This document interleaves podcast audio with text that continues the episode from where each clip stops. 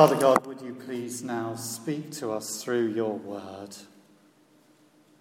And would you touch our hearts and our minds that we might hear you and be changed?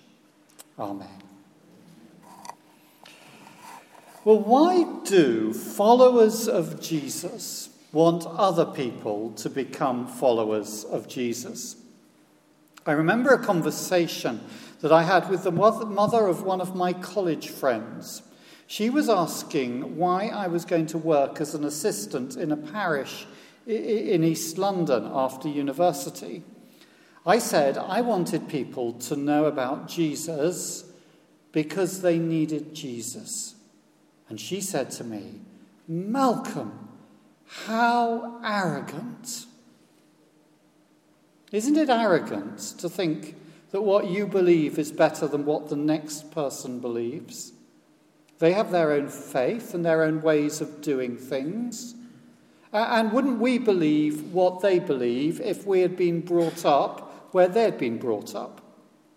And when we try to convert people, doesn't that end up with the Crusades or the Inquisition? People trying to make other people believe what I believe, even if it means using a sword or a gun? Have not whole populations been baptized by force? That's no different to organizations like Boko Haram claiming that the girls they've kidnapped have converted to Islam because they've said the necessary words. And what about our own nation's imperialist history? We're told that the missionaries went with the gospel and they were backed by the gunship. The soldiers imposed British law and order on the pagan natives. The missionary instilled British values among the pagan natives. That is, I think, a skewed reading of history. Yes, some of the missionaries were like that. But many were not, and certainly those who go now are not. Many of those who go don't go in strength, but in weakness. They don't go as rulers, but as servants. They choose to live alongside to, um, the people to whom they go, to get to know them, to live like them, to share their dreams, to suffer with them, to serve them, and to offer them the word of life. But because there is this assumption that, is, that it is arrogant for people to tell other people of Jesus, our idea of mission has become centered on doing works of mercy for others. We see it in our giving. Christians will give sacrificially to the hospice, to disasters when they occur, to relief agencies. But we don't really give to those missions that are committed to proclaiming the message of Jesus to all nations. St. Francis of Assisi is repeatedly quoted in this context. Uh, he was a great, great man, a great preacher, and a great man who went around doing works of mercy. But on one occasion, he said something which has just been repeated and repeated and repeated. He said, preach the gospel and use words when necessary. One lecturer said, um, you know, he said, when I get to heaven, he says, and I see St. Francis, first of all, I will bow before him, and then I will throttle him for using those words. And one wag from the back of the class said, and use hands if necessary. So, why should we speak to others of our faith? Why should we seek to make people followers of Jesus here or overseas? Well, today we look at Jesus' command in Matthew chapter 28 Go and make disciples of all nations, baptizing them and teaching them to obey all I have taught you. It's called the Great Commission. And I would argue that this passage gives us three reasons why we should go and make disciples. The first reason is this it is the risen Jesus who commands us to go. Christian mission depends on a fact and a command. It was the risen Jesus who stood in front of his followers in Matthew 28. They had watched him die on a cross, and now he's standing in front of them, alive. Paul, writing to the early Christians, says, The gospel is this Christ died for our sins according to the scriptures. He was buried. On the third day, he was raised again in accordance with the scriptures, and he appeared to and then he gives a list of people. At the heart of the Christian message is an astonishing truth. 2,000 years ago, a Palestinian religious teacher claimed to be the Son of God. He spoke with an authority the like of which had not been heard before. He did remarkable things. But the structures and the systems cannot cope with any person who claims to speak as God. So they put him to death, and they thought it was finished. But this man was different. He did what no other person has ever done. On the third day, he rose from death, from dead. Having gone into death, he went through death, and he came out the other side. I, I, like the story that's told of the man who drove past a cemetery with his five year old beside him. The child noticed a large mound of dirt beside a newly excavated grave. He pointed and he said, Look, Dad, one got out. the man writes, I laughed, but now every time I pass a graveyard, I'm reminded of the one who got out. That's the fact Jesus Christ died for our sins and was raised from the dead. It's the basis of mission. We're not in the business of saying to people, here is a set of rules which we want you to obey. That would be arrogant. We want to say to them, here is a person who we really want you to know. When you know him, your life will change. But we can't tell you how. That will be between you and him and his people where you are. This is so very, very important. Our task is not to speak of our faith. People say often, you know, oh, well, I've got to tell others about my faith or speak of my faith. No, that would be arrogant. I'm not here to talk about myself or my faith. If I talk about myself, then I will talk of one who is a sinner, whose motives and desires are very mixed up. I will speak of one who is weak, who sometimes wakes at two o'clock in the morning and wonders how he is going to cope. I will speak of one who speaks before he has listened, who is so often paralyzed from doing what is right because he is scared of what other people will think of him of one who loses his temper with his children. I will speak of someone who is self centered, who has dark thoughts, who is paradoxically both proud and filled with a sense of inadequacy. I'm not here to talk about myself or my faith, how strong it is. I have not risen from the dead. My task, in obedience to the command of Jesus, is simply to speak of Jesus, of his amazing love, of his death for me, for you on the cross, of the incredible forgiveness he offers, of the promise of the Holy Spirit, of his resurrection from the dead. Paul writes, We do not preach ourselves, but Jesus Christ as Lord, and ourselves as your servants for Jesus' sake. Our job is not to speak of our faith. Our job is to speak of the faith, Jesus Christ, crucified and risen. And the second reason for speaking and for desiring to see other people come to Jesus is the authority of Jesus. He says here, All authority in heaven and earth has been given to me. Therefore, go and make disciples of all nations. The reason that we're called to speak to others of Jesus, to urge them to repent, to follow him, is because he is the one who has all authority over all things. We've read that through if you've read Matthew's gospel over sickness, over demons, over the forces of nature, over death. You know, he stands in front of Pilate, who says to him, are you, are you not going to answer me? Do you not realize that I have the authority to put you to death? And Jesus replies, You would have no authority over me if it was not given to you from above.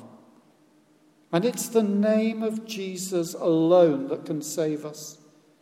Education can take us so far, religion can take us so far, scientific advance can take us so far.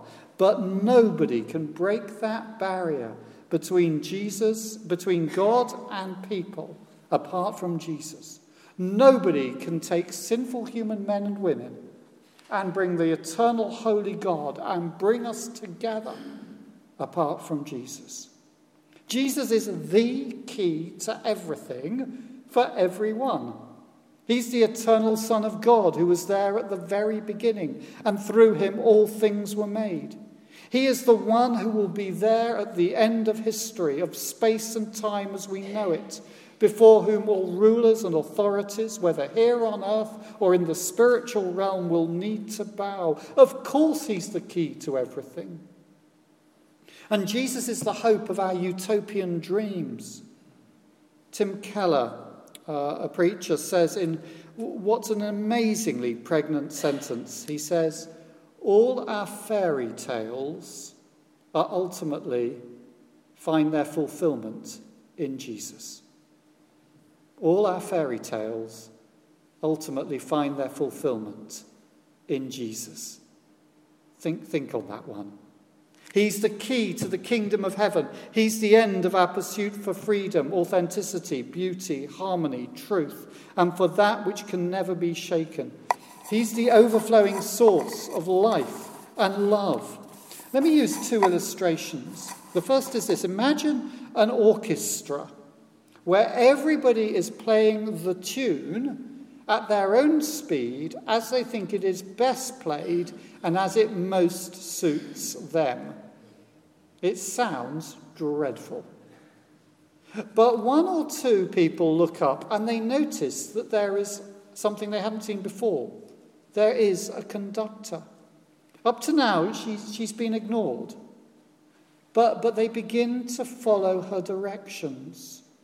And as they follow her, they, they begin to realize that she really does know what she's doing, that she knows this tune. So they call over to their neighbours. They don't say, Follow me, do what I'm doing. Uh, lots of people in this orchestra are doing that around where, they, where there are. They're saying to other people, Follow me, do what I'm doing. Uh, they don't say that. They say, No, don't follow me. Look, look at her. Start following her, the conductor. And gradually, as each person voluntarily submits to the direction of the conductor, the orchestra is liberated to become what it was meant to be, and the music comes alive. Jesus is the conductor of life. When we begin to follow his lead, when we begin to play the tune, we discover it's his tune. And actually, the instruments we're playing, he made the instruments. And more than that, he made the people who are playing them we discover that He's the one who can begin to set us free to live. It's not a question of obeying a set of rules He has imposed on us. He didn't really give us rules to follow. Well, He said two rules love God with everything you've got, and love your neighbour as you love yourself. He gave us a life to live. He calls us to listen to him, to obey him, to put to death our old desires and motives and agendas, to walk with him, to trust his promises, and to seek to be filled by him. He is the one who has the authority of the conductor of life.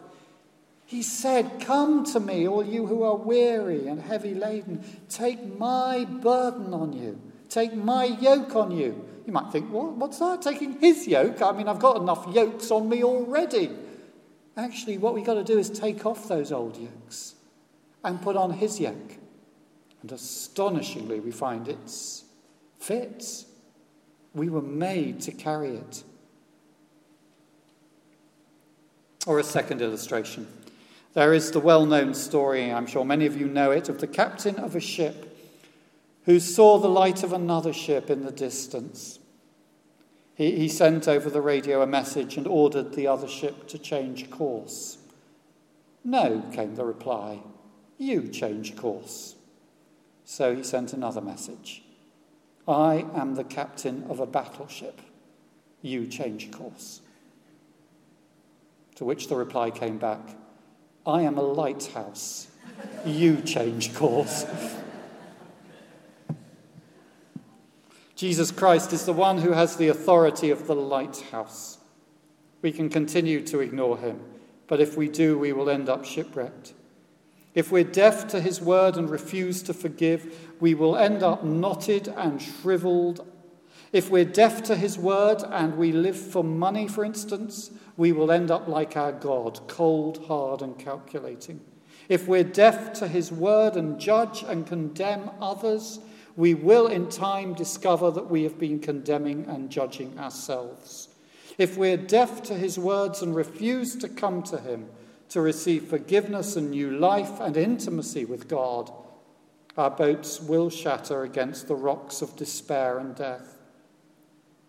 And Jesus has authority over all people. This is not one of those things that is true for some, but not true for others. Paul writes, At the name of Jesus, every knee shall bow and every tongue confess that he is Lord. One day, at the end of space and time and history as we know it, we will all answer to him. In the best systematic theology that has ever been written, in my view, C.S. Lewis and the Chronicles of Narnia, in the last battle, the last book, C.S. Lewis writes of how every living creature must come and stand before Aslan. If they can look at him with gratitude and love, they go through the door into the stable and into paradise. If they look at him with hatred and fear, they go past the stable, and Lewis writes, What became of them, nobody knows. Why should we pray that others become followers of Jesus? Why should we give so that others become followers of Jesus? Why should we go so that others become followers of Jesus? Why should we speak so that others become followers of Jesus? Why should we be prepared to be embarrassed or rejected so that others become followers of Jesus? Because Jesus is the Lord of all things and all people, he has all authority. And then, thirdly, the presence of Jesus with us. Jesus says here, Surely I am with you always to the very end of the age. We do not worship a Jesus who rose from the dead, went into heaven, who reigns up there and pours down his edicts through his high command, the church, and his preachers. We serve a Jesus who came down and lived among us, who knelt down and washed our feet, who lay down and allowed them to smash nails through his hands and feet. We serve a Jesus who was lifted up, but lifted up on a cross. This is the mystery at the heart of our faith. It is beyond human understanding. The one who has all authority is the one who loved us so much that he died for us. The one who has all authority submitted himself to human authority. The one who reigns victorious is the slaughtered Lamb of God. And it is this Jesus who is with us. So when we go through hell, and we'll all go through parts of hell, we don't need to despair. We're not alone. There is hope. And when we're crushed or exhausted, we don't need to despair. We're not alone. There is hope. And when we're rejected or ridiculed for the sake of Jesus, we don't need to despair. There is hope. Jesus is with us. The command to go and make disciples is as important now as it was then.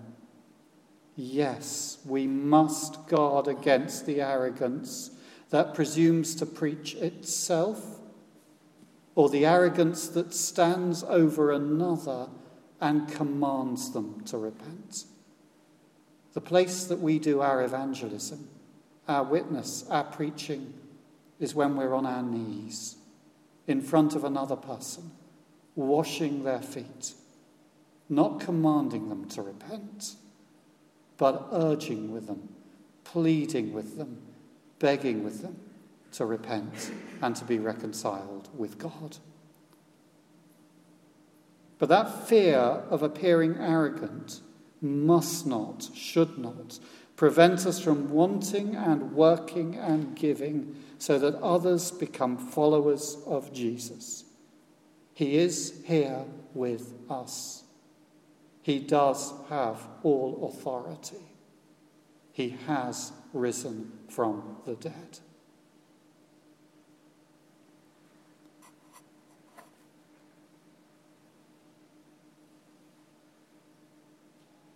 Father God, thank you for your Son, Jesus. And thank you that he gave his life for us. And thank you that he's commanded us to go and to make followers of him people from all nations and all peoples. Give us that ability to be faithful to his command. We pray this in Jesus' name. Amen.